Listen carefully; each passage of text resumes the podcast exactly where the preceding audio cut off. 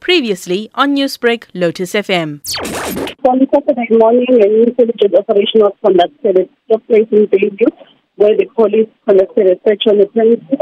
And upon searching the premises, police found a bag containing pure cocaine powder as well as uh, Mandrax tablets. And also a crisp cocaine was also found inside the premises. And the estimated value of the recovered drugs is 310,790. How was this information relayed to police?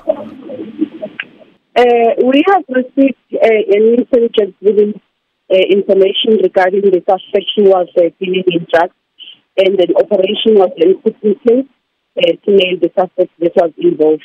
Was the suspect arrested? Yes, a 20-year-old suspect was arrested for possession as well as dealing in drugs, and he was also found in possession of 17,590 in cash.